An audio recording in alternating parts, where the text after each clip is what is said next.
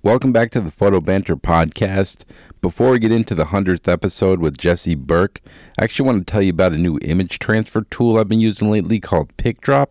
PicDrop's a really great tool for whenever you need to send off your files to your clients or whoever you're working with.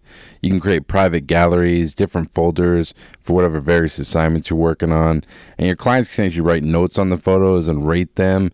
It's just a really easy way to organize all your all your files and keep them in one spot. I've been using it for a few months now and really enjoy it for years I was using like uh, WeTransfer and Dropbox and things like that. But with uh, PicDrop, it's actually designed by photographers, so they really understand what photographers need. And I can't say enough about it. I really enjoy using it. And actually, with today's podcast, if you enter the promo code PhotoBanter, you're going to get three months free when you sign up at PicDrop.com. Um, so definitely go check it out and let me know what you guys think. And remember to enter the promo code PhotoBanter, and you'll get three months free when you sign up at PicDrop.com. And without further ado, we'll get into the 100th episode with Jesse Burke. Thanks. Welcome back to the Photo Banter podcast. In today's 100th episode, I welcome back our first guest, Jesse Burke. Jesse has worked with clients such as the New York Times Magazine, ESPN Magazine, Outside Magazine, as well as commercial clients such as Adidas, Capital One, Bose, and Busch Beer, to name a few. In this interview, I talked to Jesse about some of his recent projects he's been working on, how he kind of just deals with the stress of uh, operating a freelance business and such a competitive market like photography. And we just kind of talk about so much more. Um, it was just really exciting to have him back. Um, can't believe I made it to 100th episode, 100 episodes. Um, can't thank you enough for listening. It's just been a, a real pleasure doing these every week. I hope you guys enjoy them and definitely reach out um, if there's any photographers you'd like to hear on the podcast. I also I always welcome submissions and any uh, input. So thanks so much for listening, and I hope you guys enjoy it. All right, Jesse Burke, episode 100. Uh, thanks for doing this, man. You were my first guest, so I said for number 100, I gotta get you back on the podcast and see what's going on, man. But uh, how you doing? Good. Thanks for having me. I'm honored to be your uh, centennial guest. Hell yeah, Good man! stuff. Can't believe I made it to 100. Um, Yeah, congratulations. it's amazing. Yeah, it's been fun. We're here at uh, your hobby farm, Sweet Bean Farm.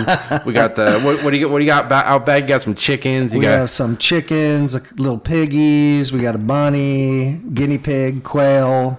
Lots of little kids running around. It's good times. what is it like the animal stuff? Like, have you always just been like into the animals and all that type of? Yeah, I mean, I've always been sort of a nature nerd and really been into animals as a kid and stuff, and so that's sort of stayed with me as I became an adult. And now that I have kids, it's you know even more important. So when we finally got the opportunity to move to this new house, we always wanted to have a little farm. So it had a perfect little garden plot. We fenced it in, and now we have a little zoo out back. It's kind of amazing. So it just works out really well for us logistically Chickens ever escape?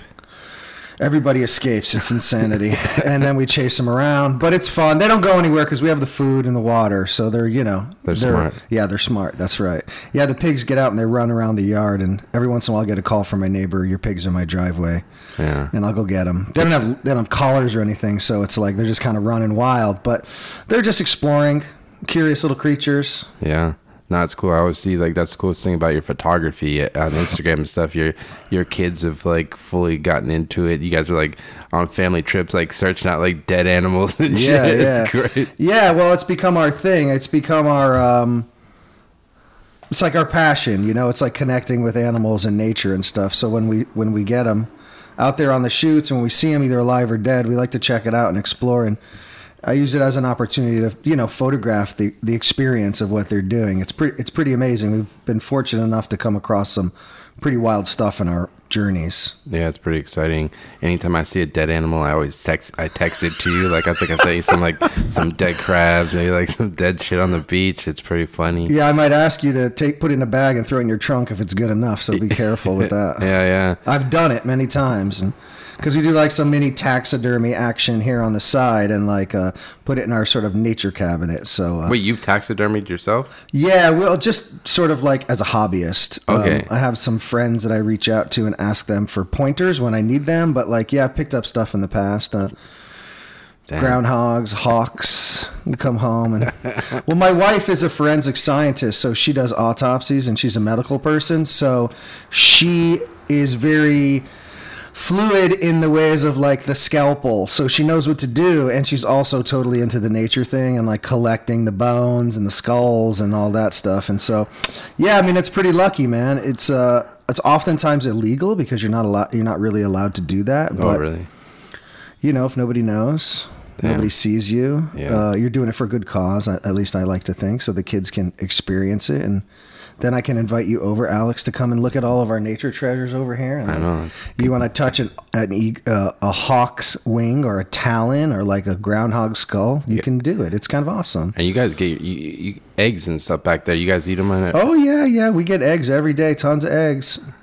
Um, we get lots of eggs, but that's it. And now we have a garden growing. It's summer. It's it's June, so the garden's going, and uh, we'll get flowers and vegetables and eggs all the time. Yeah, it's exciting, man. But I guess uh, photo wise, man, what you been up to? What's uh, what you been working on? What's kind of got you excited lately? So let's see. This last the last year um, for us has really just pushed since I last chatted with you. When was that? Do you know when the first episode was? It was like a like a year and a half ago. Okay, you've been busy, dude. A year and a half. That's not that Haven't long. haven't missed a week. Oh my god. um, so let's see, fifty-two weeks in a year. That's two years, basically. Yeah, right? it's coming up on two years. Wow. So um, in the last two years, we have really, I would say, s- honed in on this idea of like me working as essentially like an outdoor lifestyle photographer, shooting families and people Yeah. um, sort of like in between that type of stuff, uh, doing sort of like more real moment, authentic moment advertising stuff and editorial portraiture. But in terms of like what I've been most excited about is um, traveling with my family and becoming sort of like the nature dad photography dude that's just out there Yeah. doing his thing with the kids and the family. And now so like the clients we're getting are asking us to travel as a group and explore things and document that. So we've been really fortunate. And i mean we pushed it of course but like my life has dictated what i mean by fortunate in terms of things that are kind of out of my control. You know your life will dictate things to you and then you will either push back against that or embrace it right? Yeah. so i've been lucky enough to have my life push me in a direction that I really dig, you know, and that is like hanging out with my kids, being a dad, being a nature guy, going to these amazing destinations and working for clients. For for example, we did a couple of jobs for Go RVing where we went to the Grand Canyon and northern Arizona, drove around in an RV for a week. And I documented the experience, and that was the ad campaign. Just us in an RV. How does a job like that? Is that like through an agency or? It's through, well, we did that job with Fatherly, fatherly.com, which is like one of my favorite sort of media companies. And like, I think Fatherly has a place in the industry now for us as sort of freelancers and photographers, content creators that is like an advertising agency, but it's a little bit different in the sense that they are the creative and the client for me at the same time, and then they have their own client. Uh, that part is kind of the same, but um, they're not an advertising agency because they are also the host of the content.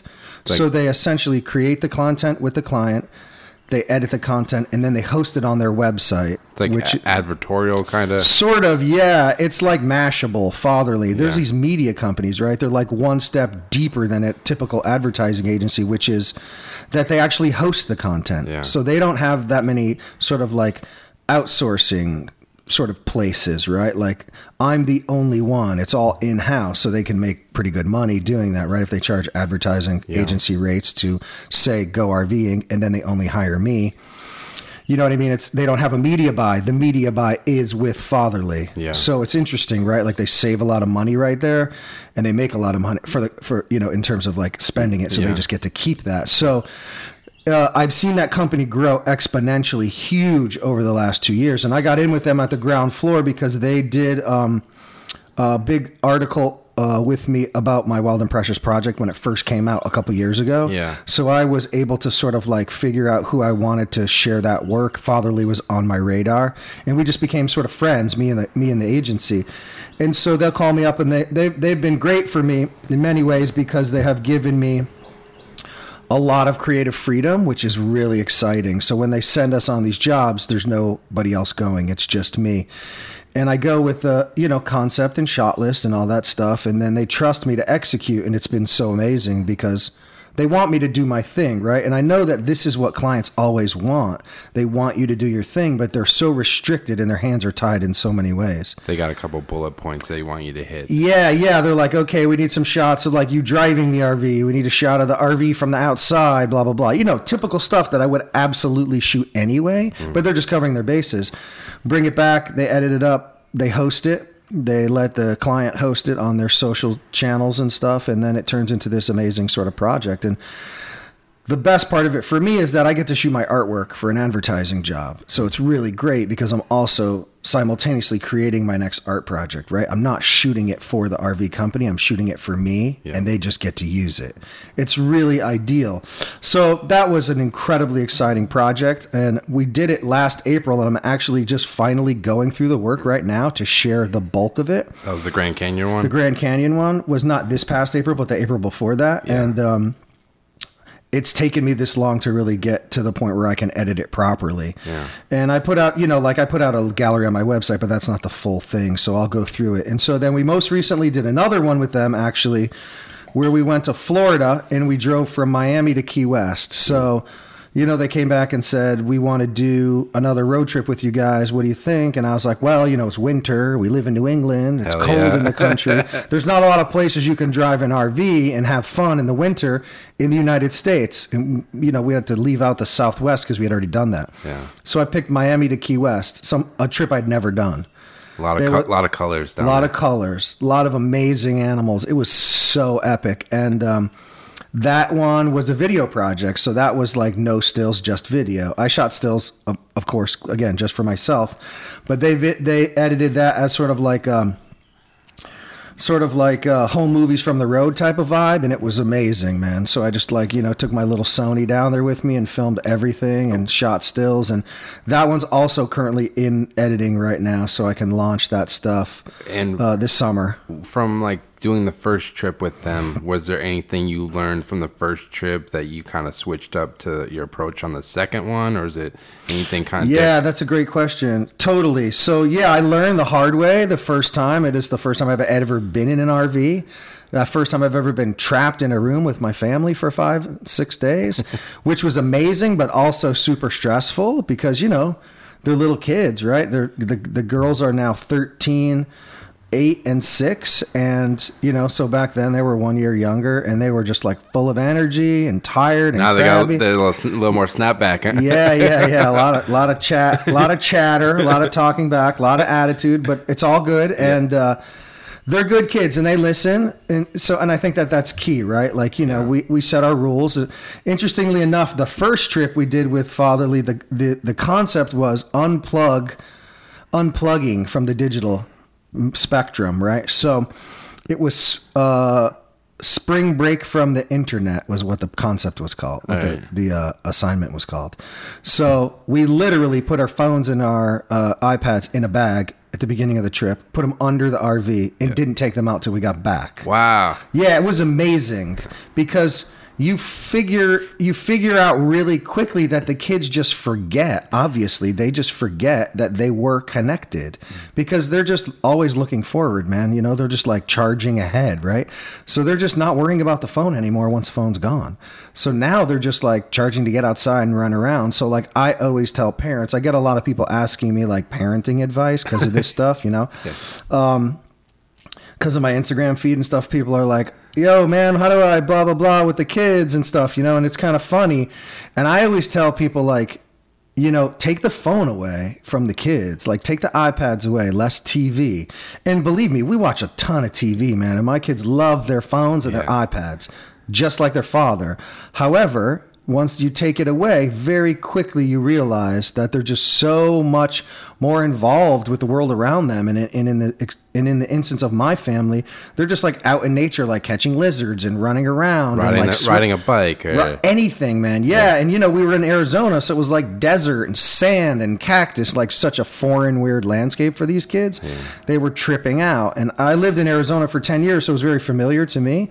Um, so it was cool to see them sort of unplug and like go out there and like no technology. I mean, you know, it's kind of funny that I had my camera and my phone shooting pictures with them, but they didn't have anything. What about for you? Did you like after like a week or whatever of not using your phone? Did you feel what did you kind of take? Well, I did have my phone because I was shooting with my phone, Okay. and I used it for GPS and like hotels and all right, but food you and. but you weren't on like social media and shit. Uh, I was I was on a little bit of an Instagram sort of blackout because I was so focused on the job. Yeah. Like, I mean, I would still do it like at night and stuff, but you know, we didn't have service on like these Mm-hmm. campgrounds. There's no cell phone service. Forget the internet, right? There's just no no reception of any kind. So it was cool. It's awesome.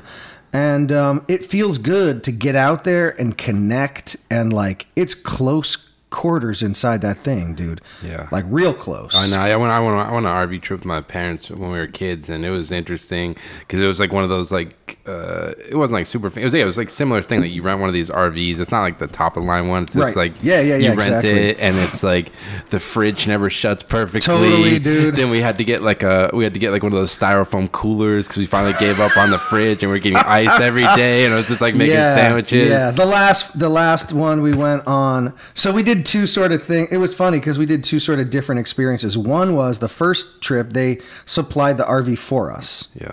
So I showed up at a dealership. They gave me a brand new RV and I drove it away. It was not the Ozzy Osbourne tour bus RV. It was the small, Yep. medium sized, but really nice and brand new one. Everything worked perfect. Yep. The second one, I rented it through Outdoorsy. We had a line item in the budget for RV rental because we're just going to try a different ma- matter. So I rented like a nice looking one and I got there and it was okay, but not great. So by the first three days, every drawer was gaff tape closed because all the sliders were broken. uh, you know, like the lights were flashing on the dashboard. I had to call the guy and be like, "Hey, what's the mean when like the HRC light comes on?" And Yeah. he's like, "Oh, don't worry about it. It just goes on every once in a while." I'm like, "Oh, dude." So you know, my advice would be rent a brand new one, There you go. perfect one with no miles, and do that. um, but it's an amazing experience for families to like go do. I'm a big believer in the RV road trip now, and I'm like actually looking forward to it. Yep. You know, at the end of the trip, everybody's like a little bit suicidal Mm-hmm. because it's the long, it's a long time, man. Right? You're taking showers in that thing. You know, a lot of these RV parks now have like really nice bathrooms and really nice showers, and sometimes you're staying in a campground and there's just a dirt lot, and sometimes you're staying in like this insane, beautiful, Yeah. pimped out RV park with like marble bathrooms. It's really weird and really all over the place, but still pretty fun. It's like a real. It's like a whole culture. You could. It is just- is a you- definitely could, a whole You could do a whole series of this on like RV parks and shit. like all the yeah, ca- yeah, I wish I had more time to like meet the people and stuff. But Yeah. you know, the truth is we're like very hermetic in this family. Like we like being alone and being out in nature by ourselves. Yeah, like yeah. right? Like we don't want crowds. I so we would purposely try to stay and go places where there were no other people because I'm going to get better photos that way, right? Like I just want pictures of us exploring. I didn't want pictures of like strangers like walking around on the trails with us. Now, like in a lot of the photographs you'll see when the work comes out, you'll see other people in the background, but I really try to minimize that. And like, you know, people ruin stuff. Yeah, yeah. You should check out, uh, you know, uh, like BLM land, like Bureau Yes. of Land. That's the. I went on a camping trip to Yep, Mo- Moab yep. a couple years ago, and it's the best because it's not a campground. You're allowed to camp there. Right. It's called Bureau of Land Yep. Management, which is just like it's like federal. They It's a own the- government agency. Yep. and there's like places you can go pro- around the country and you're allowed you're legally allowed to uh, camp there but there's no resources like there's no bathroom Right. so we just camped there for a week and it was great no bathroom Free. digging a hole free Right.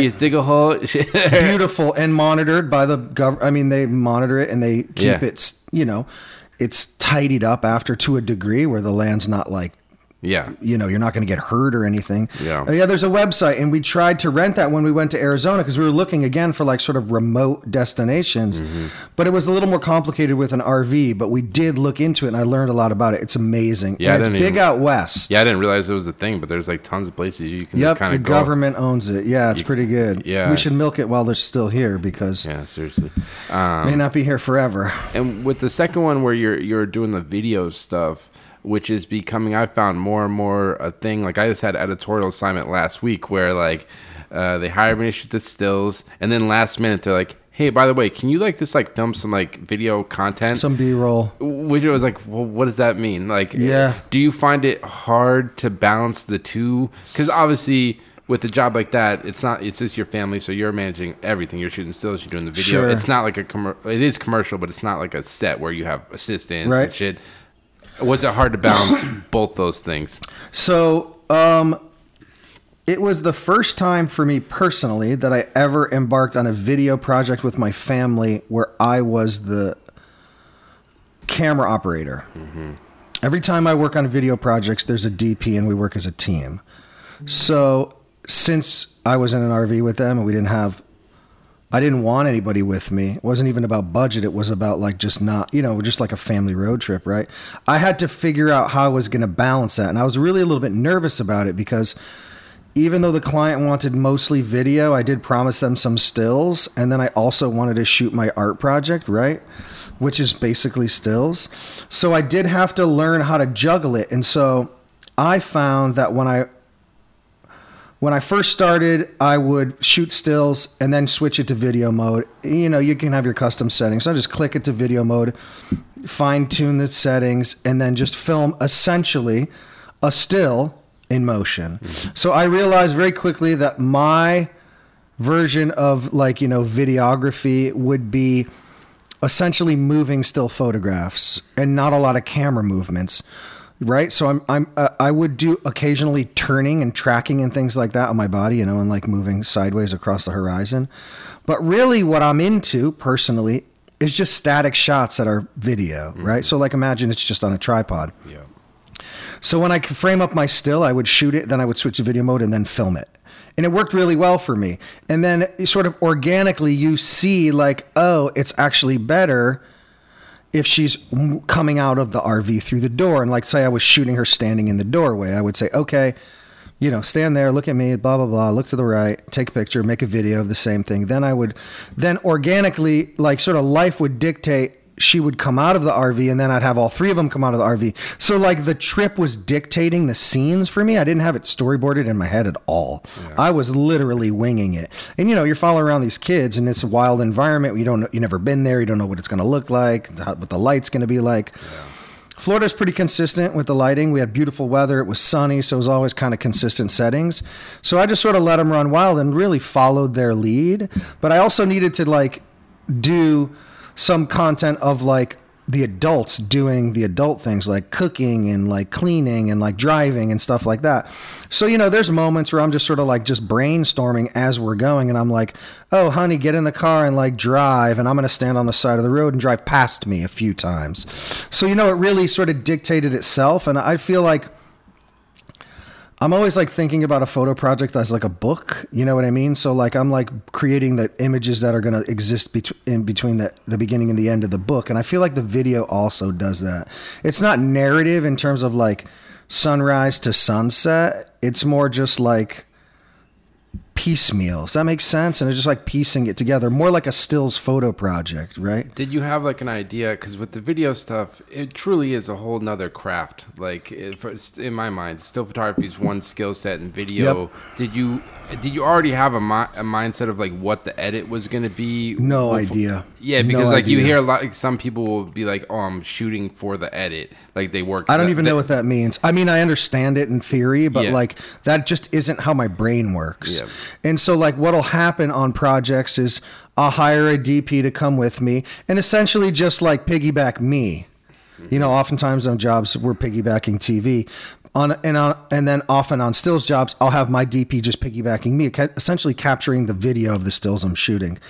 And so I'm never shooting for the video edit when I'm doing that or when I'm doing the family stuff because I'm not that far into the process in my head yet. And I feel like if you're going to do that, that's a video production world thing where they know what they're doing and it's storyboarded out up front, Yours right? doc- that's not Yours is purely documentary. Basically, let yeah. me compile as much footage as I can. Yeah, I mean, even on jobs, if we have like you know uh, decks with like boards and stuff that we know we want to shoot as stills, and I have my DP, it's not like storyboarded out like this is the beginning, this is the middle, this is the end. Mm. We're just winging it, and so also like on those jobs and on a lot of my video work in particular it's like no audio right? Like it's too run and gun for audio. So you're left with the ability the beauty of that is that you're left with the power of editing sequence in any direction but then the downside to that is you don't have any matching audio with voice so you'd have to do voiceover or music or whatever which i find is a strength in the end for me because I'm trying to make this stuff more poetic anyway.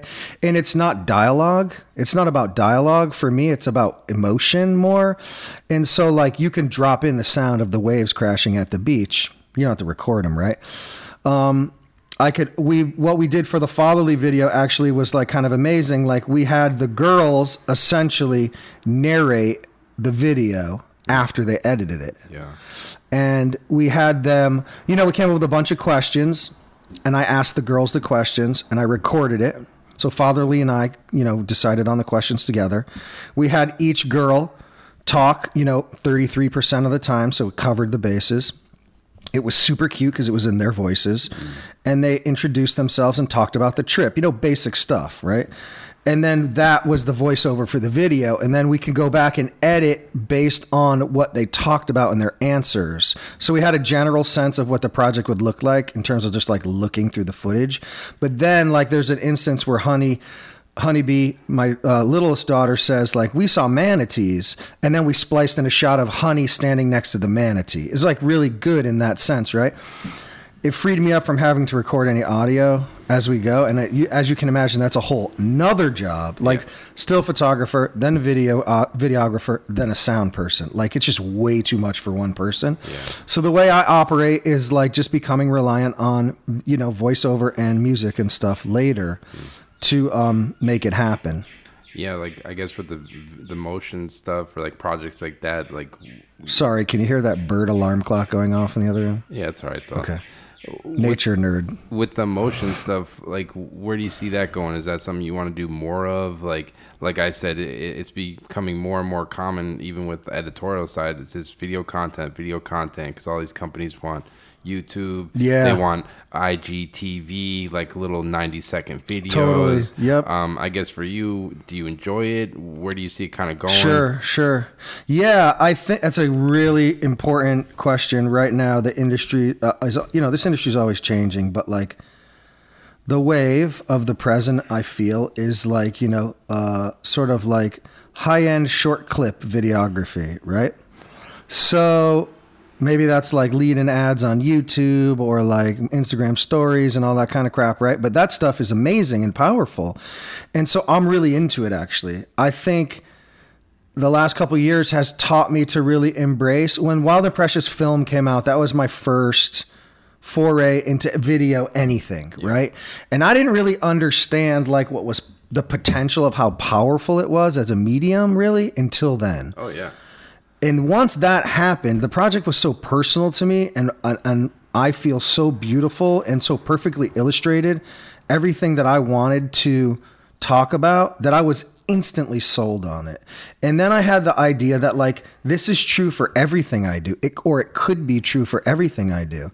So I am 100% into the video thing, even if it means sadly more work and no more money on the end for me right? Because i feel like it just delivers a better message. I can do more and be more and like you know get more out of the world right? Like for my clients but then also selfishly always for myself. So i'm always actually asking clients if i can do it Yeah. i don't even let them ask me. I'm asking them already. Many times they say no because they just can't deal with it for whatever reason. Like we're doing a, st- uh, a story for the New York Times T magazine coming up um, next weekend, and nice I was yeah, it's awesome. It's one of my my favorite magazine, one of my favorite magazines. And I was like pushing them to let me do some B-roll video, and they were like, "Don't do it because we have like some that you know they have a video team going out there to do video the day before." So they didn't want to overload the guy with too much video, and I totally get it. And I was like, okay, no worries. But all I could think of was like, oh man, it's going to be so beautiful where we are, and he's such an interesting dude. I can't wait to like follow him around with the video camera and hear him talking about like what he's doing, right? Yeah. And um, so I'm even on these like editorial sort of jobs, right? This is like a smaller editorial gig, and I'm always just pushing for it because I feel like for me, in the end, it's better even to have just a little snippet of video content, just like you said, to throw up on IGTV or something. I would say don't ask, just do it. like for real. Like Well, I mean, when you're dealing with like subjects, sometimes you just got to be careful and Time, like, yeah, yeah. and then you know, like video video releases are different than stills releases, so I just want to make sure like legally I'm covered. You know what I mean? Yeah. Because actually, when I shoot editorial subjects, I don't have them sign model releases. Like the the magazine does that. In the background, Yeah. But like, if I'm gonna have the dude on video on my website, I feel like I need to just approach it from a little bit more of a like legally protected yeah. I, don't know. That's a great question. I don't know. Is that even true? I would think it's probably true in some regards, like stills, where like if he obviously is sitting for you, Yeah. then you're legally covered. I'm just, and I get that part. I was just more saying like, because like anytime, as you know, finding clients in this business is hard enough. So it's always what can you do to uh, deliver more. totally. Even if they ask you for this, what can you do to deliver more Sure. that they, didn't ask? Because they, they might Yeah. say no. It's says like, yeah, I'll send them this stuff, and then they look at it and they're like, oh, actually, uh, we could we could use that. Right. Yeah. Yeah, yeah. So we did this this other job that I'm really excited about that we did over the course of the last year. We're, we just wrapped it up was a a year long campaign for Rhode Island tourism. Oh, yeah, with okay. my with the agency Nail in Providence, which is my favorite um, local agency, and my good friends. And uh, you know, we just spent a year having an amazing time traveling around Rhode Island. Oh, so you guys worked on that for a whole year. Yeah, it was a year long campaign because I mean we didn't shoot uh, obviously that often, but we had to cover all four seasons Oh, for the campaign. So we had to show some like winter activity, some fall activity with foliage, spring activity, and then some summer activity. So it was great. Essentially, it was two campaigns: fall, winter, and then spring, summer. Mm. And so I brought along my DP with me to shadow me essentially piggyback me and just just grab content and you know nail was super excited about that because um we're doing more for them for their client. They didn't have to pay for it because they they they essentially didn't have the budget for it. So i did it anyway for me. But the, the the the flip side of that is if they want to use it then they're going to obviously pay you for it on the back end. But you're making more content and you're making you're going through the, the you know the pain of putting on this beautiful production and getting all the talent and styling and making everything look amazing it's a bit of a waste in my mind to not like give it as much attention as it deserves Yeah. so i think you're right like offering more to the client sometimes even a against their will and then b maybe without their wishes Yeah. like you said don't ask just It's- go for it It's it's tough though, because then, it, it's like this double edged sword. It's like because you as an artist, you want to create, you want to do these things, but then it's on the other hand, it's like it's like a business, so you can't be giving away shit for free all the time. So Totally, it's, it's like this constant balance. Like you, I was talking to you and Nils last week, uh, Erickson, about like like difficult contracts where it's like they're asking for more than you want to give. Like, how do you know when to like say no or push back?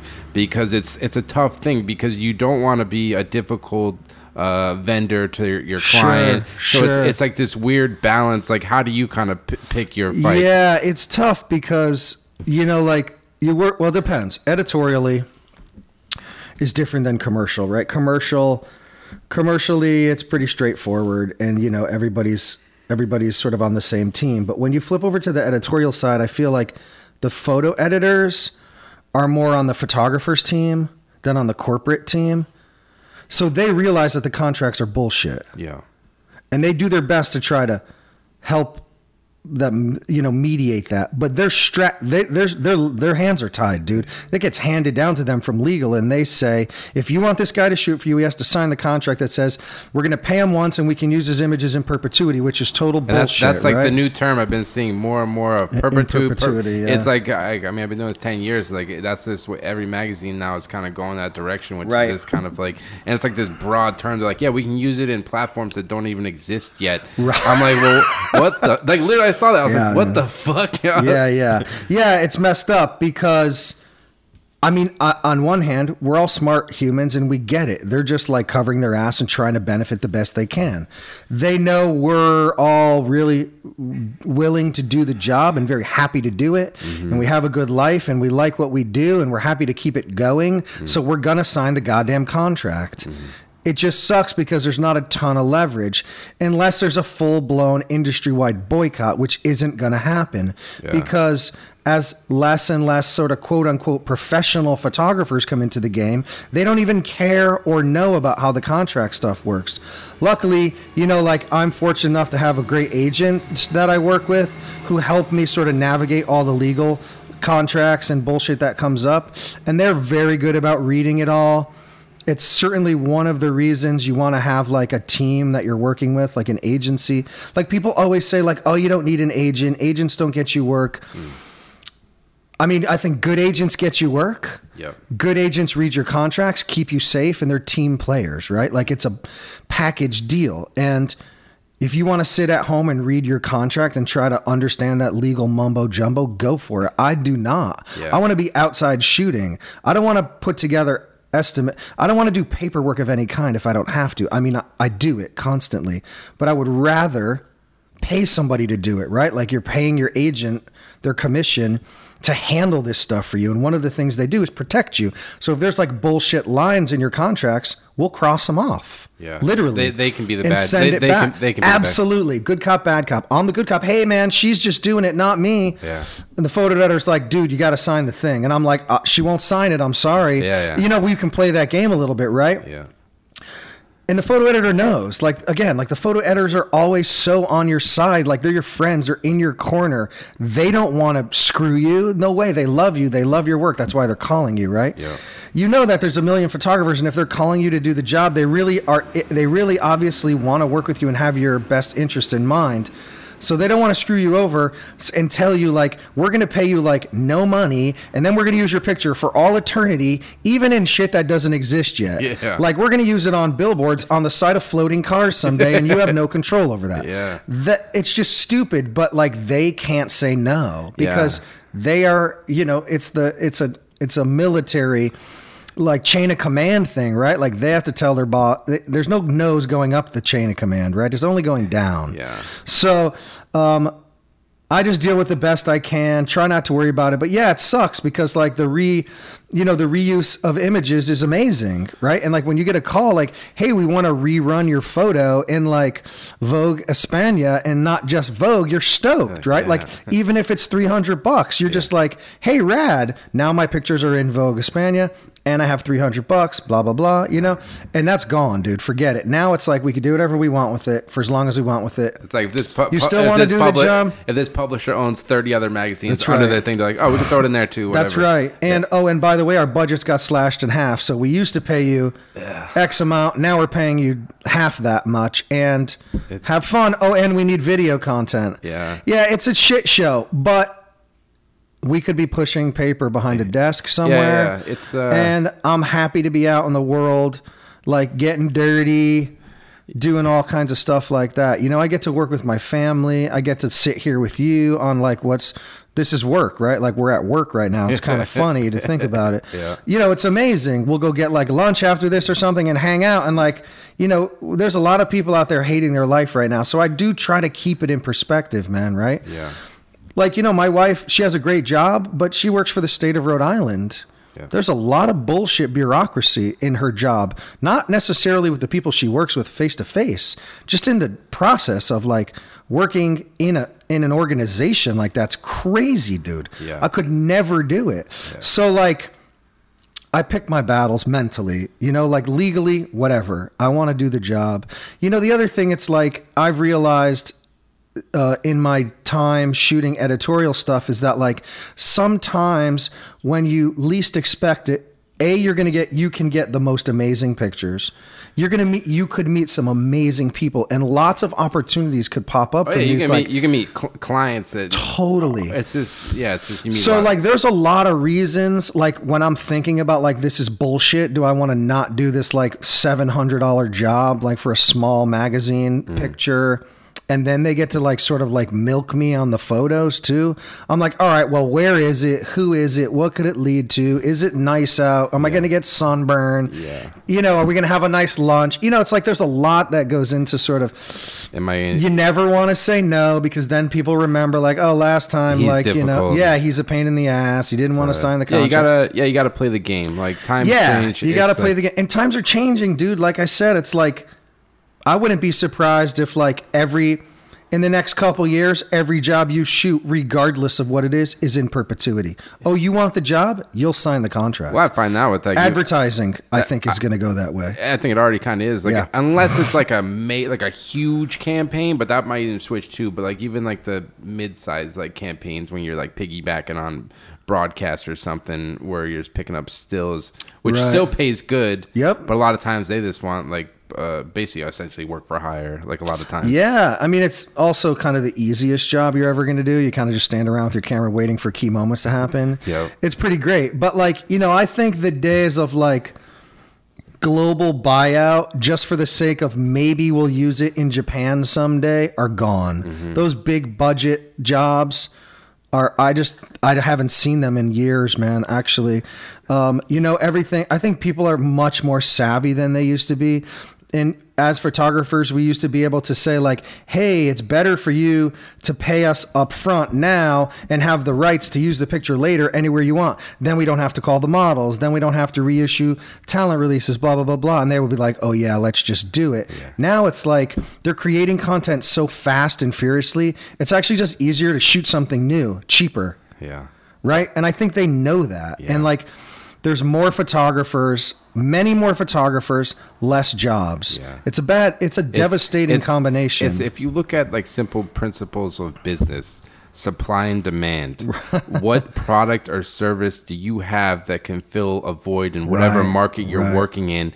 And you, when you look at photography, it's the worst because Well, it's, yeah, yeah. for the most part, I not mean, to say, yeah, not, not to say. I'm not trying to get down and glim. No, no, it's there true, Are, man. the, it, that's the hardest thing. You have to find like your niche, and that's I, for me. I don't know what it is for other people. The hardest thing is finding your niche within this business, and I think you've kind of like you mentioned Mm-hmm. Yeah. it. You kind of kind of discover what you're kind of going after. Totally, in the last totally. year, like you're the father. You're it's nature, and it's like it took you a long time to figure out what your niche yeah, was. man. Yeah. no, absolutely. That's a nice. I like that, Alex. You're good at this podcast. You've done. You've, you're doing really well. Hundredth episode. you have essentially brought us right back to the very first moment of this podcast. I like it, dude. so you're right. Uh, your niche is everything, right? Like everybody can take great photos. Every iPhone is fucking amazing. It's ridiculous. It is crazy. So, what else? If everything's equal, what else you got? So, my thing is very specific to me. I think, oh, there's a lot of people doing it. It's a huge industry now, this sort of like back to nature family photography thing. There's a lot of famous YouTubers, a lot of sponsored mommy bloggers. Yeah. I like them all, man. I'm not, I do not hate on them at all. As a matter of fact, I think we're kindred spirits in many ways. Uh, I try to be a lover, not a fighter when it comes to this stuff. Yeah. You know, I'm part of this group called um, Born Wild Project. It's a new thing for me. I just signed up with it. You guys should check it out online, especially if you're into like outdoor photography and parenting and stuff. Um, these two women started this started this thing and it's a whole big thing and i think it has so much amazing potential that i reached out to them and i said hey you guys what you're doing is awesome and i want to be part of it. And they were like oh awesome. So now we're partnering up together. I'm one of their most uh, i'm their newest i think ambassador.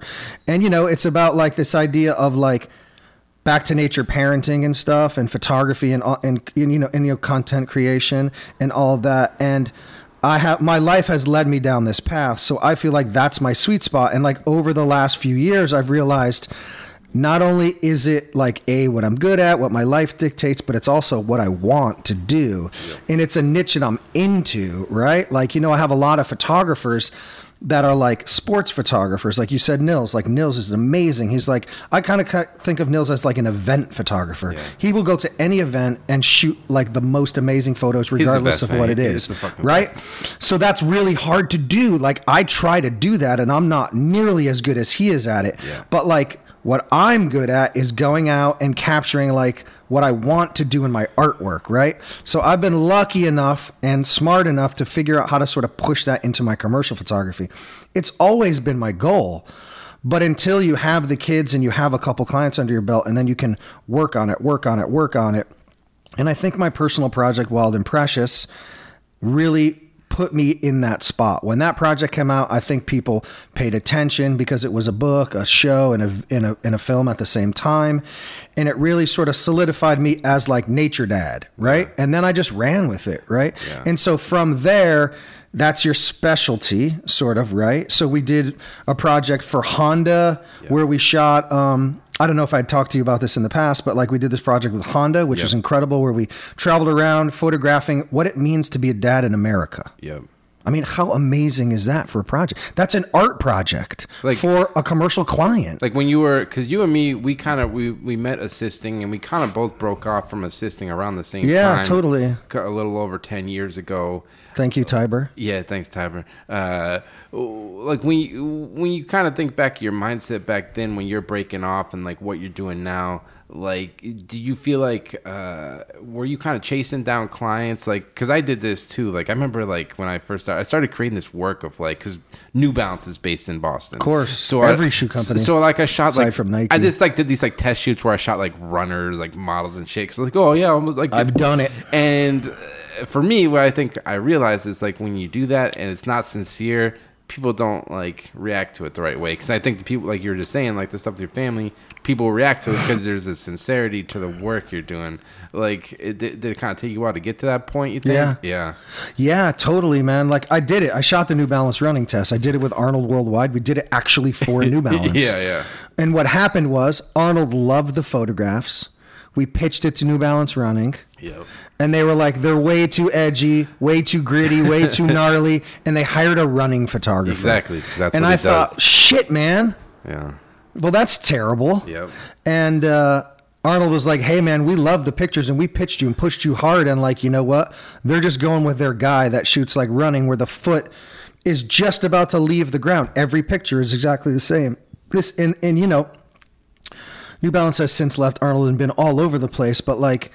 I think you're absolutely right. Like you're searching a little bit, and you you should always push yourself. I think into places that are um, a stretch because you never know. I shoot a ton of stuff that isn't nature related. You know, like we I was just telling you before you turned on the mics and stuff. We just did a campaign for PUR water, like shooting water faucets. People standing at the sink pouring water. Yeah. Right? Sounds like it could be really bad. It isn't. It's really amazing. However, it's not the typical thing, right? So I think what happens and I think like, you know, I'm always trying to like when I talk to students and like photographers who are like sort of coming up, I always tell them like um have faith because like you may not there's a lot of opportunities for work out there. And like do your thing that you love. Pick your you know find your niche hammer away at it and become that person. Patience. patience. But then you're also going to be amassing sort of like a following of people that like you for your niche. Mm-hmm. and then they're going to get jobs that have nothing to do with your niche. Yeah. and they're going to call you and they're going to say hey we want you to shoot these pig, piggyback a video crew shooting PUR water faucet filters Yeah. and it's an amazing job. Yeah. You're shooting with your friends. It's an amazing opportunity and you make amazing pictures and it has nothing to do with like me traveling around with my family in the dirt. yeah. Yeah. So like that happens too. It's part of your snowball. Like I know this is like the old sort of uh, uh, you know analogy for like your career. It's like you have your little snowball. You're rolling it down the hill, and it's constantly gaining momentum, getting more snow, getting traction. You pick up some pine cones and pick up some pine needles and stuff along the way. But your your snowball's getting bigger, dude, as you go, right? So now my snowball is rolling, and at the center of that snowball is me and my family rolling around in an RV Yep. But on the periphery of that snowball is like random editorial jobs. Yep. I shot some pictures of some um, local Rhode Island entrepreneurs and chefs and their food products. Yep. Because I love the the the incubator that helped them get their businesses going and I have a relationship with them. I, I don't have a personal vested interest in like food photography, certainly, but they needed it. It's on my snowball, right? And now I have this PUR water thing on my snowball. like- and I love the PUR water stuff actually because I think like also what's happening is that like in the market people in in the advertising world and, and of course in the editorial world i have found that like and i battle i battle this all the time man. It's like when you're going on a job you have the idea of what the client wants. And i always start there weirdly. Like the picture that i think the client wants right? Like i just did this shoot for fortune. It's in newsstands now. And uh, i did a shoot for fast company at cvs which is in our lovely state of rhode island in lovely woonsocket. Woonsocket, baby. if you haven't been to woonsocket you definitely need to go visit it. Yep. and um, so you know, like I have an idea of like what mag- what type of pictures Fortune magazine likes and the Fast Company likes. Kind of the same pictures in some ways, right? Yeah, like yeah. Flash and flashy, nice, beautiful, um, corporate type portraiture, but like edgy and really good. You know what I mean? So I have that in mind. I know what they shoot. I know I look at the magazines every month. I know what they want. I know what they're showing, and that's where I start. So I do that, and when I get there, I shoot those pictures. They're not even like Jesse pictures. Yeah. But then I slowly just turn into myself and totally come back to who you are. Yep. And then I shoot the picture of like the guy that's like hiding in the pine tree. Yeah. And of course, that's the one she picks, man, right?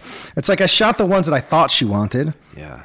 which aren't really my sweet spot per se, but they're more geared towards the magazine. And I shot, and then I shot the one I'm like, oh, by the way, can you come over here and like just kind of stand in front of this pine tree because it's like amazing. and of course, that's the better picture. And of course, that's the one she picked. Yeah, man, it's uh this business is this mental gymnastics, man. like it's like it's at least for me, I can't speak for anybody else. It's this it did a lot of this business is rejection because you like you said it's um everyone wants to do it there's more and more people every day and a lot of it is just kind of rolling with those punches because as you know especially with advertising almost every time I've ever got contacted by an advertising agency to do a job, they they contact you, they have a job in mind, and within 24, 48 hours, that job has changed 10 times. Then it gets canceled or it Yeah. gets moved. Yeah. Have you always been good at dealing with like the rejection and this kind of like the constant like Uh, Yeah, I think I'm real, realistic about things. Um, the rejection sucks. Uh, and who deals well with rejection? I mean, if you're out there, please call me and tell me how you do it because, like, I have not mastered that yet. Yeah. No, I mean, disappointment's huge, dude. Yeah. You know, like in January, we had this like really big job, and I really wanted it with this agency that I really want to work with, and I really love the woman who was reaching out to me, and it was amazing, and I was so excited. And then it went to another photographer because he had experience shooting like a medical condition that's like it almost impossible to have experience shooting unless you decide one day I'm going to go do this thing very specifically. And I was like, okay, well listen. This is like really heartbreaking because it was a lot of money. It was an amazing job. and you spend a So- lot putting those bits Oh my together because you put dude. the A treatments week. the treatments Yeah, of because course, the, man. the, treatments was like the, the, treatment was like the best treatment I've ever made. yeah right? it's, it's a lot of time and then you lose it because of something that's completely out of your control. So like as it it was one of the most painful ones, but also the least painful because I realized it had nothing to do with me. Hmm. It was not I didn't not get it because of a detriment in my work. Yep. He got it because of like this really insane bonus in his work. Yeah. Right? And so I try to think about that stuff, but yeah, it's brutal, dude. Nobody answers emails. No. Even people I know and love and have drinks with don't answer. I mean, it's just everybody's busy, yeah, right? yeah, you can't They're take it. Per- you can't take it- overstimulated. You can't take it personally because everyone just gets wrapped up in their Right. own, their Totally, own, totally, totally. their own world. It is tough because I, yeah, I do. I think every photographer kind of deals with those things sometimes. It's just a matter of like don't go to the dark place. Don't go to the dark. Yeah, place. and it's hard, you know, because like I tend to take everything very personally. Yeah. I actually care about like all of these uh, they're like acquaintances. They're not my friends, these these business acquaintances, but I care about these relationships. Definitely. And I like these people. And it's really heartbreaking when this stuff doesn't work out for you for whatever reason, right? And you can't help but take it personal because you feel like, and Instagram is making this worse, dude, because then you feel like you know their family and you know what they're doing, and then you know their husband on Instagram and you know their kids, and you're like, but fuck, man, I know we know each other. We're, we're friends. yeah, You know, you're not. But there's a lot of moving parts, and you're not the only photographer in the world. Absolutely, And absolutely. It's a mind melter, dude. I was gonna ask you about that because you have like a pretty uh, big following on Instagram, and like you kind of mentioned it, social media. Everyone kind of social media is weird. It's like this good thing, bad thing. I talked about it a lot. Mm-hmm. What's your perspective on social media? As someone you kind of have a large following. Has it been beneficial to your business? Okay. What's Yeah, the what's the what's the and minuses Sure, of sure. of social media? Yeah. Um, I am a big believer in social media. When I say social media, I mean Instagram because I don't really do Facebook. I definitely don't do Twitter. Twitter's the shit. People I on- know people are hating on Twitter, but like I think I'm getting back into it a little bit now. Actually, It's more of a dialogue. Yeah, it is. It's interesting. Uh, I was just reading the, the the piece that like Rob put out on a photo editor about like using Twitter in I photography. And how it's helpful. The problem is, dude, there's only so many freaking hours in a I know, day. I know, I know. And I can't I know. be a full time dad, a full time photographer, a full time Instagrammer, No, I agree. and now Twitter. drop Twitter into my tool belt. Forget it. You need an you need a social media manager Yeah. for Christ's sakes. But um, so I like Instagram still for the same reasons I liked it when it first came out in 2010. It is visual Twitter. Yeah. I like pictures. Yeah. I like a little bit of text, and I like seeing people, other people's business. Right? It's amazing for those three things. What are people working on? So I get to see what you're doing. If you should choose to show me your personal life or your professional life, I get to snoop on it. It's amazing. I get to keep in touch with my friends. Low, low, low contact levels. Right? Like I can keep tabs on a lot of shit. Right? This is why uh, you know reality TV was so successful. Yeah. It's a peek behind the curtain. And so I have always used my Instagram. It has never changed. You could scroll back to the very first post. I have always used it as a notebook, a sketchbook for my brain. Yeah. The biggest part of my brain is my photography and my family. It's like kind of one thing. So what you're going to find on my feed is mostly my photography and my family. You will find current events because it's a really good way to reach out to people to be like, "Hey, what's up? I'm going to be on the 100th podcast with Alex. You guys should check it out." Yeah. So I'll shout it out on there, right? People will see it, they'll get stoked. It's a really good way to stay connected to people with low impact levels. Um, it's a really good way to see what's trending. I love trends. I love current, all kinds of stuff. I follow soccer. I'm a big Liverpool fan. Uh, just one have to say shout out to Liverpool for winning the Champions League. Um, I'm a big skateboarder my whole life. As you know, coincidentally, Yeah. we were both grew up as skateboarders before we knew each other. So that's another thing that connects us. Yep. So I stay connected to the Liverpool world, the photography world, the skateboard world, the music world, the art scene, which is very separate from the commercial photography world. Very, very separate. I can straddle all those worlds in one app, man. Yeah, it's yeah. magical, right? And so I'm just one piece in that puzzle. And so I think all of those worlds connect to me also on there, right? So I have never been afraid to really milk Instagram. And so for me, what that means is like putting my family and my life on blast out there. Yeah. Because that's what I do. Um, people often ask me, like, don't you feel weird like putting your kids on Instagram? And I feel like not really, because I put my kids in my my artwork is about my children in many ways, right? Like my let's like fine artwork only, wild and precious. I'm I'm currently editing my next body of work.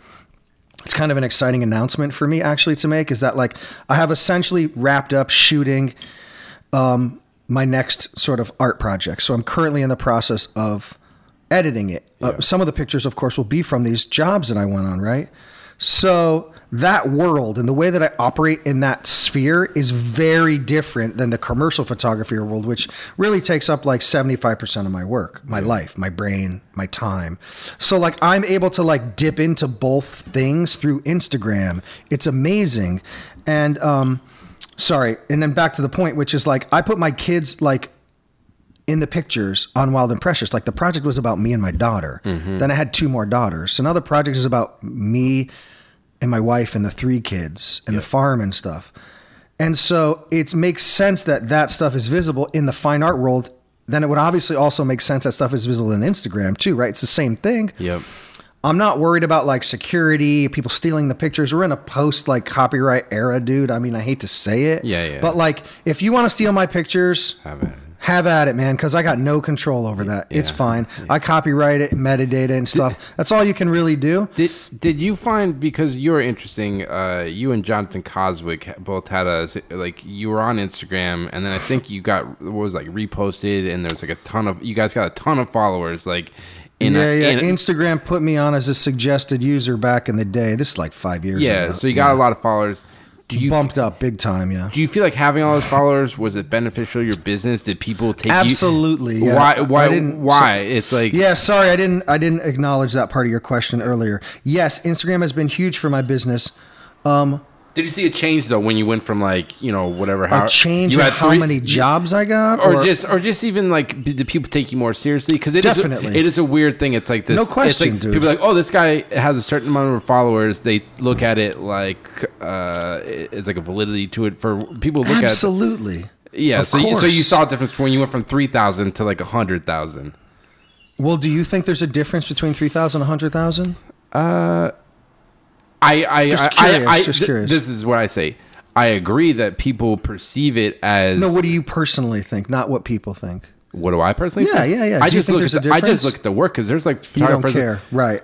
I understand. Yeah, it. yeah, I understand yeah, it from a client perspective, but there's photographers that I follow that have like fifteen hundred followers that are fucking dope Dude, photographers. don't start looking down the wormhole. It's devastating because everybody is a good photographer. Yeah, You get depressed very quickly. but I just I was just more the conversation. No followers. It's it's just, So It's good. just interesting because I know you. yeah, yeah, I know. I know. I'm just I'm always curious what other photographers think about I know this you. shit, right? I know from talking, you've gotten some opportunities, Absolutely. like brand deals and so stuff. here's what I think, and I use this again as a sort of a teaching point when I'm teaching classes. yeah, because I get a lot of like sort of like lecture things, lecture opportunities for the various schools to come in and talk to the students about the business of photography. Yeah. I love teaching, so you guys should all call me to come talk to your classes because I love I love dealing with like millennials. Man, they're the best, right? Like in so many ways. So the first thing I say to them is that perception is reality, and I use Instagram as a means of describing what I mean.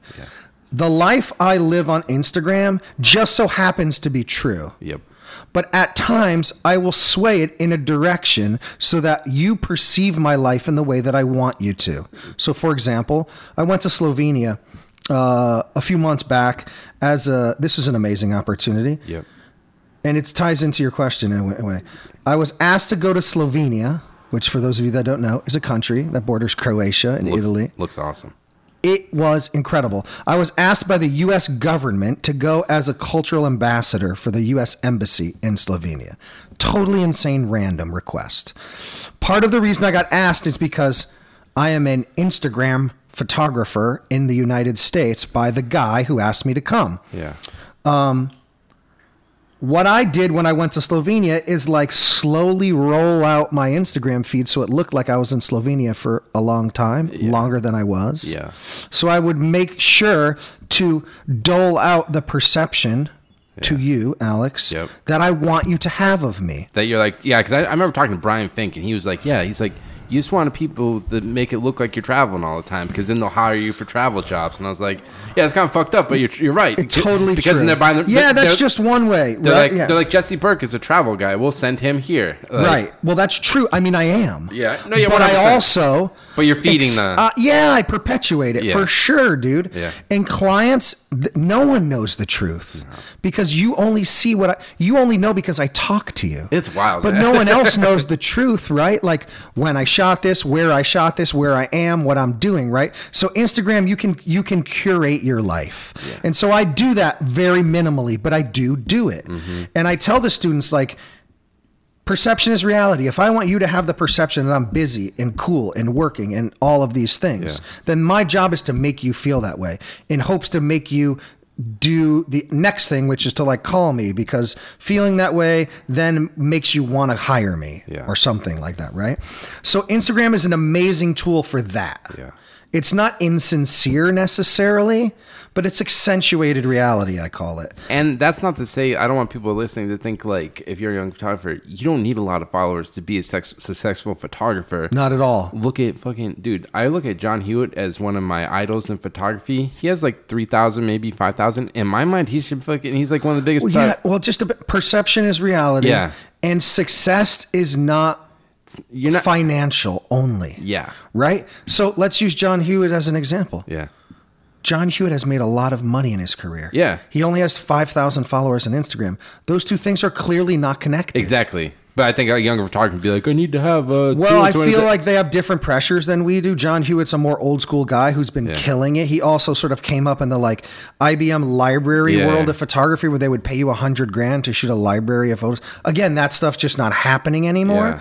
But I know tons of photographers, a lot of old school photographers, you know, like maybe in their like 50s, Yeah. who are not crushing it on Instagram, but are crushing it on successful. the bank account. Exactly. That's Dude. that's, that's just the point I wanted to make. I would trade Instagram. I would never go on Instagram again, starting right this second, if I could be totally financial freedom for the rest of my life. One hundred percent. That that's that was just the point I'm making to young Yeah, photographers totally. that it, it it is a tool. It's been beneficial Right. to you, but it's not everything. It's just a No, It's just a tool in the it's just another tool, right? Like Yeah. I have this new little Sony camera that I love filming video with.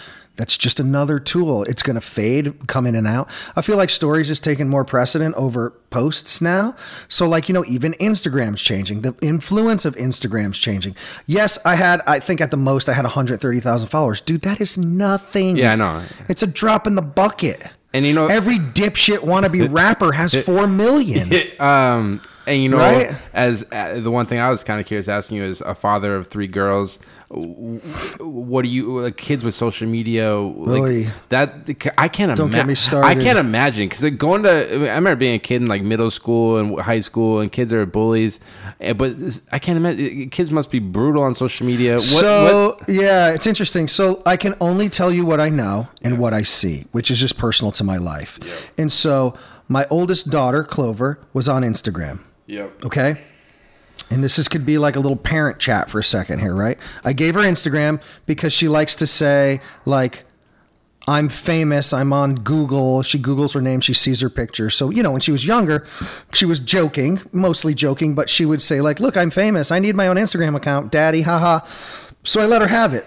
Very quickly, she started following strangers. This is on a private account, dude. Yeah. Very quickly, she started following like her favorite music and then fans of her music. And then the fans were following her. And then, you know, you have this potentially innocent situation where like you have fans of like the Dolan twins in California following the fans of Dolan twins in Rhode Island.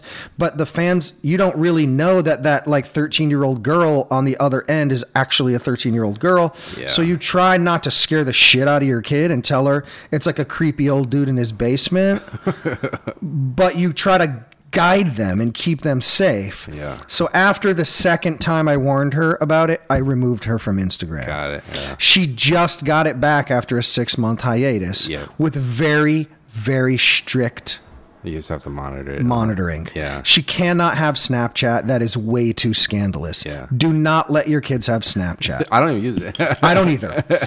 Um, they are doing some scan. Just Google it. It is gnarly. really? Okay. Instagram on private, safe, friends only. Yeah. If they're not your friend, you don't need to follow them.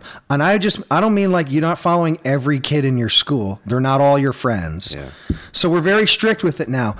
What I do not want it, so what is most important to me is obviously her safety and her health, both physically and mentally, right? Yeah. You're talking about bullying and all that bullshit that comes along with it. That stuff happens. I don't see it happening in her circle. That's good. It's amazing. If anything, they're complimentary and not bullying. Yep. Maybe I just don't see it. I'm sure it happens everywhere. Yep. Just not there. Mm-hmm. Okay. The other thing is, I do not want to limit her creative outlets, man. She is an incredibly creative person. She wants to be a photographer. The shit she does blows my mind. It is stuff I would never think to do. Hmm. She's brilliant. Yeah. They're all brilliant. You know, she's not special in that sense. These kids are smart and brilliant little artists. And Instagram is an outlet and a tool for her to use her creativity and make cool stuff. And I realized that she was missing that when Instagram went away. Like it's a vehicle for helping her produce art. Yeah. And so I was torn between like her safety and talking to strangers and potential risk of like being more on the line of like getting bullied. She mm. would never bully. She's a lover, not a fighter. Yeah, yeah. If anything, she just doesn't understand why anyone would ever want to bully someone. She's just a little naive in that sense. Yeah. But then also restricting her creatively. So I think you got to choose your battles and like sort of monitor a little bit. You know, like we have very strict rules. Yeah, it's interesting. No It's- tongue out in the picture. no duck lips. Yeah, yeah, yeah. You know, none of the stupid like things. It's right? wild. That's wild, man. I think about like, being a kid now. Like, I can't imagine being in school and they got you got you got YouTube, Wikipedia. There's this Dude, all these like bananas. when we were kids, you had to go to the card catalog. It's wild, man. It's a different world. It it's a is. different world. And so, like, I think you know, me being on Instagram helps me be be more relevant in my job, Yeah. up to date with like culture, and like more like on top of my kids and like parental parent parental Mm-hmm. Yeah. parental sort of like in some ways it's really helpful so i think instagram's an amazing tool don't get me wrong like i, lo- I love you posted this thing like um you uh, posted this thing t- like t- today's office. yeah, today's office. I thought that was amazing I- that- because that- I felt that. I've been feeling it for years, as we all do, by the way. But no one wants to say it. But you were like, listen, fuck off. We all know you're cool and busy. Stop showing us how cool and busy you Yeah, are. and I'm not to say I'm not guilty either, because like anytime I'm having a good day, like you're seeing the highlight reel on Instagram, but I, said- I, I don't know, that was just my pet peeve, like today's office, because I was like, there's a lot of people that, that Right. don't don't have a cool job like us, and they're fucking in fucking cubicle country, and I, I don't know that that one always just irked me. It, it irks you, but doesn't it somewhere also like make you feel a little bit good that like yeah this is your world a little bit in some ways see the way i interpret that is like you guys know what he's saying right today's office and it's a picture of like them on set like in malibu Yeah, so right? And you're like, fuck off, man, with your like surfboards and models in Malibu. Yeah, You get a little bit jealous that you're not shooting that Yeah, job, yeah. even though 99% of those offices don't make sense for you. Yeah. You still know that that person's working, and if you're not working as much as them, it induces anxiety and jealousy. Don't compare- don't compare it's yourself. impossible to not feel those things. But at the same time, I get super stoked for my friends that are doing Yeah, it yeah, and then posting it. So part of me hates it and then I love it. So like I'm like, all right, fine, fuck it. You can do it. And I'm just gonna get pissed and happy at the same time. Yeah. But then you know, when you're on set and you have an amazing opportunity to take a photo of you in Malibu at the beach with the surfers and the models, you're like, yeah. Damn, this is good. Like I do want to share it with Alex. Yeah. And like I do also, like just for not for nothing, obviously they're posting it. Just like uh who said it? Who uh Brian Finke said to show them that they're Yeah, busy and they're hustling, yeah, right? yeah. And like busyness begets more busyness, right? Like the greasy wheel, dude. It's a mind fuck, man. It's a mind fuck, but it's real and it works, right? Like if you want to shoot for X, Y, and Z and they're all following you, you post a picture that you're shooting something dope, they're going to be like, hey, we should call Alex to shoot this thing. He's out in Malibu mm-hmm. shooting this thing. You know what I mean? So Yeah. I get it. You gotta but I also get pissed off about it. So I was like, yeah, good for you. you gotta yeah, you gotta play the game and like yeah because I've I've definitely done that too. You compare yourself to what other people are doing or what they've accomplished. It's but, impossible But what you gotta realize is like whatever person you're comparing yourself to, like they probably they might have been in it longer and they're just at a different stage in Totally. their career, and you just gotta like look at it as inspiration and then the, but at the end of the day this at least for me this is what i do is try to stay focused on what i'm doing Right. and day by day build on it and just don't just don't get bummed out like uh, comparing. It's yourself. hard, man. It's hard because we know this is a li- you're we're a little bit isolated in our little bubble cubicle. Yeah, man. You might have your cubicle wherever your computer is is your cubicle and like you know, you're driving. I, I do a lot of driving Yeah. and I do a lot of sitting at my computer. Yeah. That means I do a lot of thinking. Yeah. Right? And all I think about is like how to make my business more effective, how to take new pictures, where should I go, what should I shoot. It's a total mind melter Yeah. and it's really not great for the psyche. I think like the best attribute to my business that I have is ADHD. Yeah. No question. What? What do you mean? Because Like- I'm able to multitask and have my hand in like 5,000 things going on at once Yeah. and be slightly productive mm-hmm. in many roles. Yep. As opposed to being extremely productive in one role. if know, that were the case, then you might want to take some Ritalin and then you can really. When it gets down to like an editing thing, I can also do that. But like the Instagram thing, the jealousy thing, the connecting Yeah. thing, the seeing other people's jobs, the talking to your friend, like all of this stuff is like, you know, you're juggling so many things at once, right? Yeah. And that's just in your professional life. Yep. Then you know maybe your kids like having a bad day, getting bad grades. You're fighting with your wife. You're, You're, fucking. arguing You're, with you your gotta dad. get a new roof for your house. Yeah. Trump's president, blah blah blah. You know, there's so many anxiety factors in the world. I do need new windows on my house, actually. um, you know, my car broke down the other day. I had to get a new car. It's just like nuts, right? So you put all of that shit, like, Life, man. yeah, it's just a crazy life, and so I feel very blessed Yep. and lucky to be able to have a, a beautiful family, travel around with them, try to teach these kids to love the planet and be like loving souls and not assholes, right? That's my main goal in life is to raise like loving creatures. And so if I get to travel around and do that and take pictures of it and share it with you and you're like, "Yo, that's amazing. I love that. Yeah, I love your kids." Like I people tell me all the time like, "I want to do that stuff." Like with my kids, but I can't because like I got to go to my job and like how do you find time to do it? And I was, you know, like that's the that's You- the biggest question I get. Yeah, people I look- picked it. People look at You you. picked that. I picked this. you worked at a coffee shop like for a while before you were a photographer. Oh, I worked at a coffee shop the entire time I was in college. That's what I mean. time. And that's people are you, you. Everyone has shit jobs, and then Barista You, you just gotta keep building on it. Keep building on Well, it. Well, I think the difference is the difference I think for me personally, and I obviously I can't speak for any other photographers, but I feel like it's probably a relatively universal thing is at some point you decided to be a photographer. You decided that your path mm-hmm. was one fraught with all the bullshit that we just described. but all of the also the benefits stuff. of the stuff we just described, Yeah. right?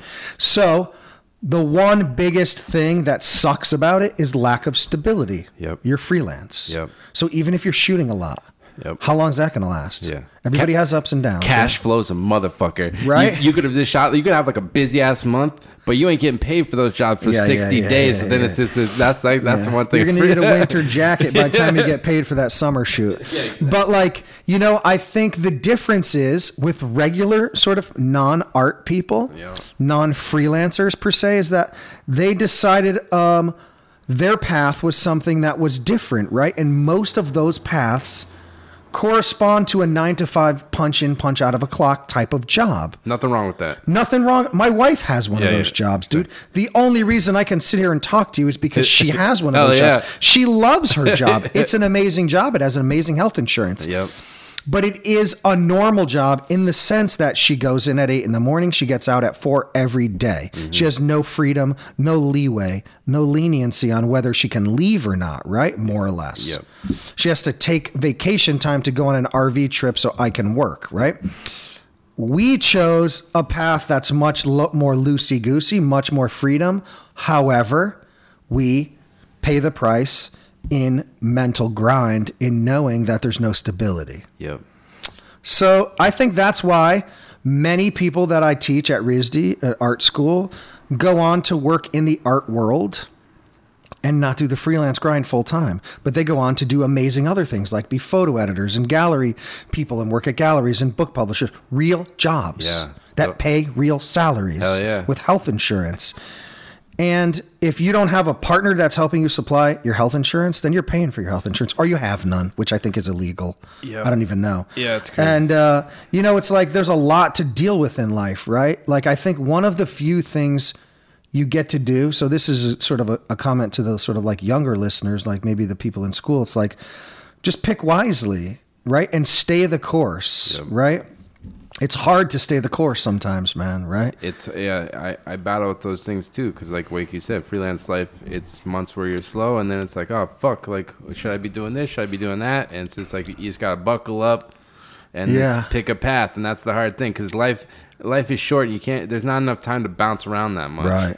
Yeah, I mean, I think I, I like to think of my career as a marathon, not a sprint. And I know that sounds a little corny. It's true though. It's a sprint and then a marathon. And then you sprint fast and then you're slow. And then, There's peaks and valleys. yeah, yeah. And I think, you know, it I always in my in my, you know, later days here in life, I try to like find the silver lining in like potentially anxiety filled situations. We got Yeah. Oh, it's yeah. I got to grab that. Can you pause it for yeah, one yeah, second? we're good. All right, sorry guys, we're Yeah. back. We had a little uh, little pause there. Um, but I guess just to kind of wrap up, man. Like you've been doing photography a while now. What what do you kind of what kind of keeps you inspired to keep doing it, and um, what goals you got for the future? I guess. So my plans for the future are to keep keep at it, doing what I'm doing. You know, I think I'm really excited about my new art project. Uh, it's really in its infancy. You know, I've been shooting it for now for like three years, and I was actually kind of shooting it towards the end of Wild and Precious. I just sort of wrapped it into the that piggybacked it on the end of that, and so I'm really excited to see where that goes. I don't know where it's going to go exactly. Um, just like with Wild and Precious, I had shot for five years, and then I got to a place where I had to wrap it up and edit it and see what it was. You know, like when you're making that work, it's a little bit different than like uh, sort of the standard project where you would pick a topic and shoot it, shoot it, shoot it, and then you have a bunch of that topic and then maybe make a book or something, right? This is a an evolving theme for me. Like my kids are getting older, nature's changing, we're moving, we're traveling, the earth is changing. So I don't really know what it'll look like when I'm done, but I'm super stoked and um, you know, hopefully that will turn into a book and um, maybe we'll make another film and it'll hopefully turn into another art exhibit with ClampArt in New York. And in terms of commercial stuff, I am working on editing the last, essentially, believe it or not, two years of projects to relaunch a brand new website this summer. And then we're gonna, you know, make some obviously make some promotional materials to sort of piggyback on top of that. Yep. And I'm actually in edit right now of three video projects that I was working on also this summer. So Damn. yeah, it's chaos. And like I'm not editing it personally. So it's like a lot of work in terms of like dealing with the edit, mm-hmm. but not doing the edit. I mean, I, I'm working with them, but not doing it myself Yeah. And um, it's exciting because it's like the it's like you know uh, it's going to be a whole new sort of phase of my career in some ways, right? Like I've always dabbled in video, you know. I produced some like pretty good stuff in the past for clients, but this is like the real deal, and I'm really excited about that. And you know, my hope is to have that for the website launch, but we'll see how it goes. Perfect. Um, and then you know, just one day at a time, man. You know, just keep on chugging. I like see it. how this crazy changing industry uh, moves, and try to just keep up with it. Yeah, man. Right? You know. Well, uh, Jesse, man, always a pleasure talking to you. Thanks for doing the 100th episode. Yes, very excited. Uh, uh, Again, once honored. I get once I get to 200, I'll have you back on or something. Yeah, baby. Um, Every 100, 1, 100, 200, 300. Hopefully, I have some new shit to talk about. yeah, and uh, I guess for people listening, where's the best place to check out your work? Um, I would suggest you all come to Instagram and follow me at Jesse underscore Burke. And then uh, my website, of course, which is just jesseburke.com. Perfect. Well, thanks so much. All right. Thanks, Alex. Thanks for listening to today's episode. I hope you enjoyed it. I actually want to tell you about a new image transfer tool I've been using lately called PicDrop. PicDrop's a really great tool for whenever you need to send off your files to your clients or whoever you're working with. You can create private galleries, different folders for whatever various assignments you're working on, and your clients can actually rate them and write notes on the photos you send to them. It's just a really easy way to keep all your files organized in one spot. I've been using it for a few months now and really enjoy it. For years, I was using like Dropbox and WeTransfer and things like that. But with PicDrop, it was actually designed by photographers, so they really understand what photographers need. And actually, with today's podcast, if you enter the promo code PhotoBanter, you're going to get three months free when you sign up at PicDrop.com. Um, so definitely go check it out and let me know what you guys think. And remember to enter the promo code PhotoBanter, and you'll get three months free when you sign up at PicDrop.com. And also, let's have a give, give a big thank you to my friend um, Jesse Burke for coming back on the podcast for our, our 100th episode. It was a real pleasure talking to him. Um, this is a big fan of his work. So definitely go check out Jesse's website at jesseburke.com. Um, lots of cool stuff up there, as well as his Instagram at Jesse Burke. Um, he's always posting up there different things he's working on. So definitely give him a follow. And as always, I'll be having weekly podcasts every Monday on iTunes, SoundCloud, Spotify, as well as on my website, alexgagnerphoto.com, and on my Instagram at alexgagnerphoto. Thanks so much for listening, and take care.